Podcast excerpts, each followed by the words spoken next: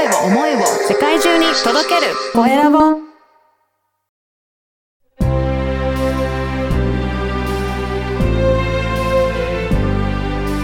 経営者の志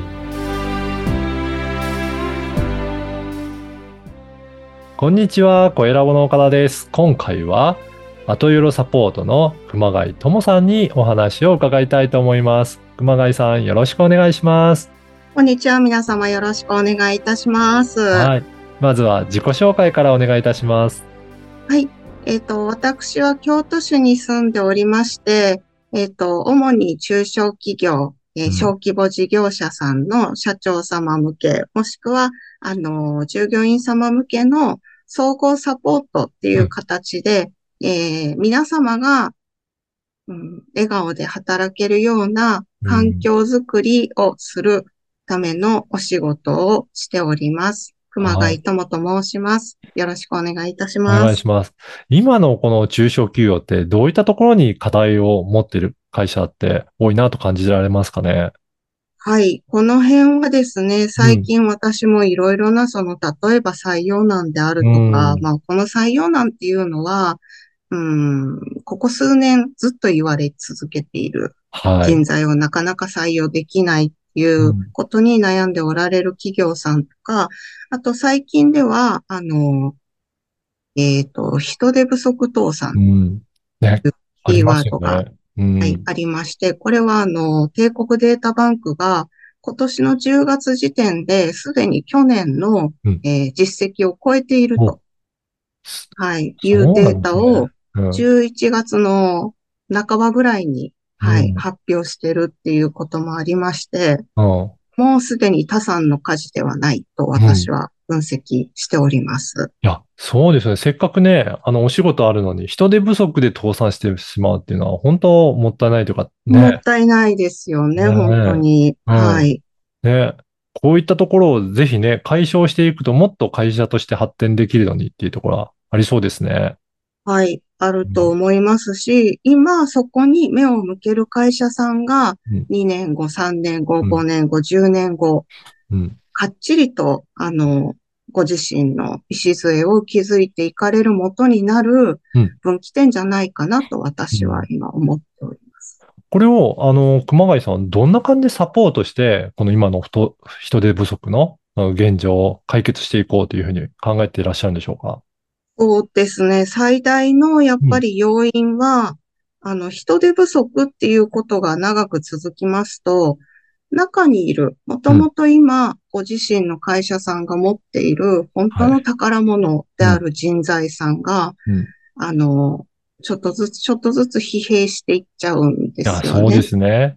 大変ですもんね。大変なんですよ。やっぱり中にいて、いろんなタスクを抱えてうん、その上でさらに新しい何かのタスクに挑戦するとか、うん新規顧客がどんどん増えてきます。うん。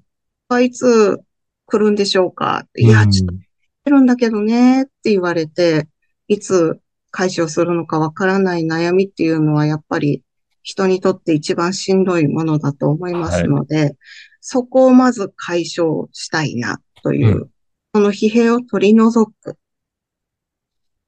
という、あの、手段が一つと、はい。もう一つはやはりその採用難で人がなかなか来ないんです。いろいろやってるんですっていうのも、とてもすごくわかるし、やってくださる会社さんはすごい感謝に値すると思うんですけど、じゃあ、その中でも人っていないわけじゃないと思うので、うん。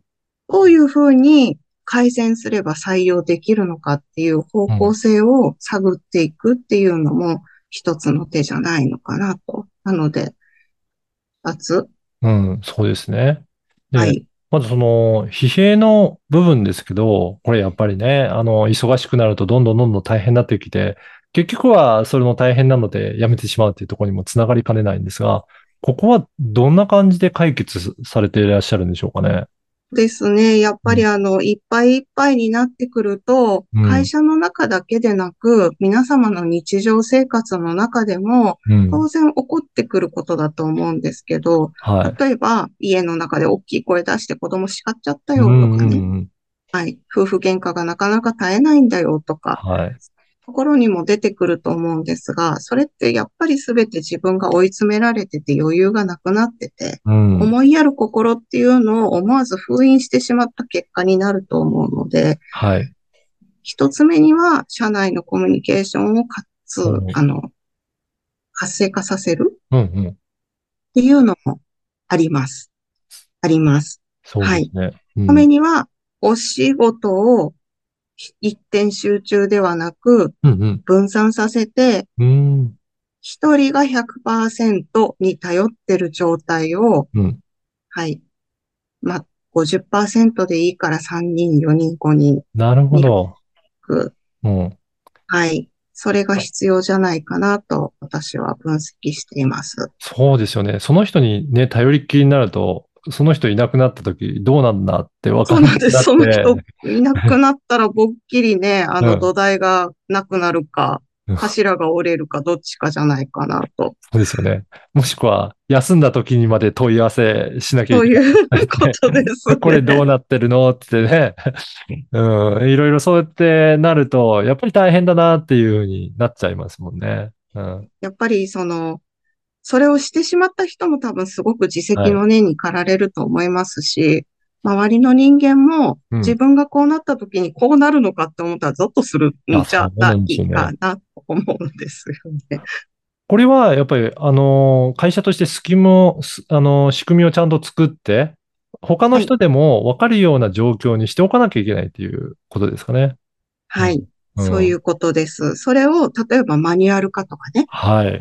業務の棚卸しをして、うん。えっ、と、その人が一体どういう作業をどれだけ持っていて、はいどういうふうに進めていたのかっていうのを見える化するっていうのを一番言われる方が多いですし、はい、それもすごく重要なことだと思いますけど、まあ、それ以外にも私は、あの、なんて言うんでしょうか。まあ、結局それをするときに、誰にそれをやってもらうかってういう。ん。うん。じゃあ、その抱えてたお仕事フラットにしました。はい。こんだけの工数があるので、この人一人にそれを被せてたっていうのは間違いだったので、うんうん間違いというか、まあちょっとしんどかったでしょうっていうことを考えて、人に移し替えるのも一つの手。はい。はい。もう一つの手が、機械の手を借りる。おーそうなんですね。うん。だからそうやって効率を上げていったりとか、工夫することによって、まあ一人の負担を、あの、まあ減らしていくっていう。なんかそういったところを熊谷さんのところではサポートして、いろいろはい。できるように仕組みにしていくっていうことですかね。そうですね。はい。うん仕組み化してしまえば、仕組み化するのは確かにしんどいんですよ。2ヶ月、うん3ヶ月。かかりますもんね。しんどい。うんうん2倍かかっちゃうんで、やっぱり今まで一人の人がやってきた部分を、うんもうちょっと手を加えてっていうところまで持ってってから削減するっていう方に行くので、最初はやっぱり右肩上がりにしんどいんですけど、うんうん頂点まで行ってしまったら、あとはもう下がっていくだけなので、はい。こうみんなでぜひとも乗り越えていっていただきたいなと。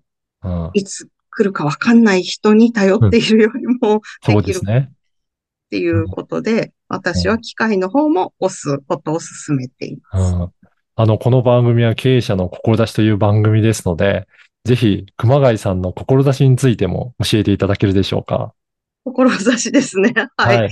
今まで一応説明させていただいたように、うん。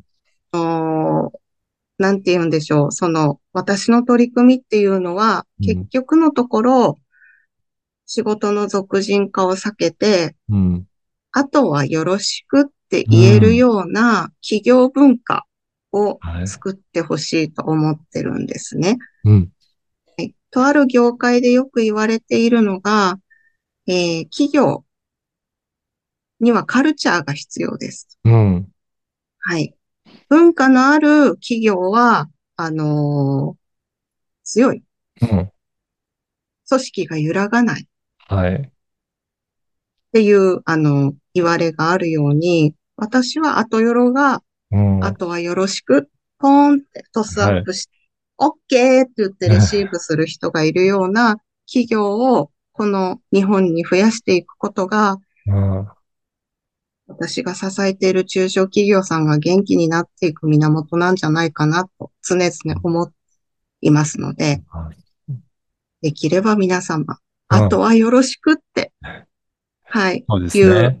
はい、風に持っていっていただければ嬉しいないと。やー、ね、いや、そういう文化本当に根付いていくと、あの、本当に休みたい時にね、あとよろしくって言ってはい。休めるし、逆はい。に自分が受ける側も、あ、じゃあいいよって、あの、はい受けていって、その方の代わりにできるようにっていう、なんかそんな文化ができていくと、本当に、えーね、循環していきますし、本当にやめ、やめない環境が作っていけるっていう感じします、でいけると思うんです。まうんず、そういうふうに、あとはよろしくって言えるためにコミュニケーションが活性化することが必要ですし、うん。はい。それが、あの、できるようになってくると、やっぱりトスアップできるようになってくるんですよね。はい無理なんだけど、うん。うんあなたが大変な時に私がやるから、ごめん、はいあとはよろしくって、言ってね。はい。えーって言って。はい。で、ねまた、人が自分がしんどくなった時に、ごめん、もっぺん戻していいとか、うん、はい、はい。次の人に、ごめん、ちょっとやっといてうん。一日後に戻ってくるからっていうような 文化が本当にできてほしいな。いいですね。本当に普段からのコミュニケーションもやっぱり大変だ、大切なんだろうなと思いますね。うん。そうですね。ね。で、はい。熊谷さんはそういったところをサポートするような秘書さんも募集されていらっしゃるということですけど。。はいい。ははい。まずはやっぱりその社内の方が、うんあの、いろいろな仕事を循環できるようになるっていうのが最終目的ではありますけれども、はい。やっぱり一人の人に偏ってる状態が長ければ長いほど、誰かっていうのは手を出しにくい状態になるので、はい。そのために、えっと、まずは外部の力を一時的に借りるっていうのも、はいありなんじゃないかなと私は思ってうん今の事業をしています。うん。はい。そのために、えっと、秘書さん。うん外部からの秘書さんで、えっと、まあ、そういう仕事を、あの、ある程度の知識を持った人の力を借りて、はい。あの、棚卸しをまず本当に進めてほしいなと。細かく仕事を分割して、はい。誰かに付け替えてもその人がしんどくならないような体制を作れるために、機械とかうん。秘書の力を借りてほしいな。あいや、ぜひね、じゃあ、一緒に働きたいなっておっしゃってるような、そういった秘書さんの候補、ぜひね、はいいらっしゃったら、あの、このポッドキャストの説明欄に、公式 LINE の URL も掲載させていただいておりますので、ぜはいひそこから興味ある方は登録いただきたいなと思います。よろしくお願いします。あの、はい。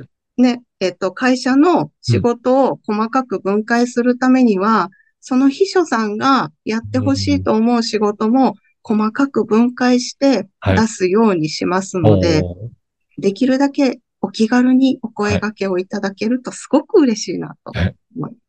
はい。そしてね、えー、熊谷さんの今やってらっしゃる活動についての、えー報告もノートにの記事として掲載されてらっしゃるということなので、はい。こちらもこのポッドキャストの説明欄に記載させていただきますので、ぜひよかったらそちらの記事もチェックいただけたらと思います。ありがとうございます。先ほど語った森世紀に関しても私はい熱く語ってる記事をちゃんと出してますので、読んでいただけるとすごく嬉しいです。ね、すごく参考になると思いますので、ぜひ読んでいただけたらと思います。はい。今回は、後よろサポートの熊谷智さんにお話を伺いました。熊谷さん、どうもありがとうございました。はい。皆様本日は聞いていただいて本当にありがとうございました。よろしくお願いいたします。